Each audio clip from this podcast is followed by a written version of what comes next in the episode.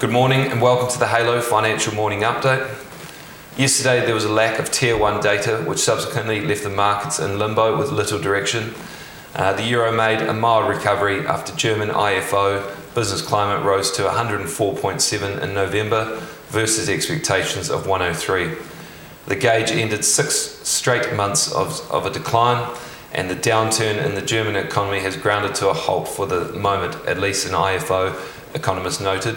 Um, ECB's Noyer said inflation is weak despite accommodative monetary policy, and when policy rates go to zero, central banks must resort to unconventional measures to avoid involuntary policy tightening.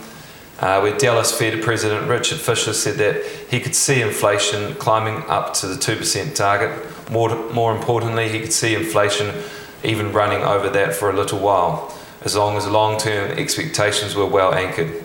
Fisher is known as the most hawkish Fed member, but he's set to retire earlier next year.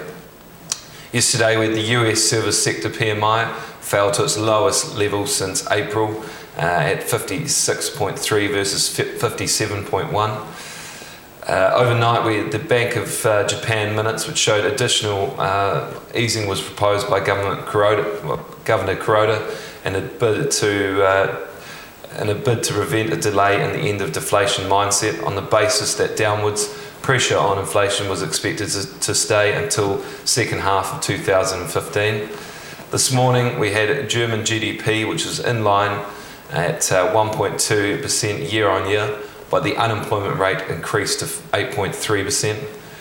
Uh, looking ahead now, we have the UK inflation report hearing today. Uh, comments could be fairly dovish after the Bank of England downgraded growth forecasts and inflation forecasts, but don't expect too much movement.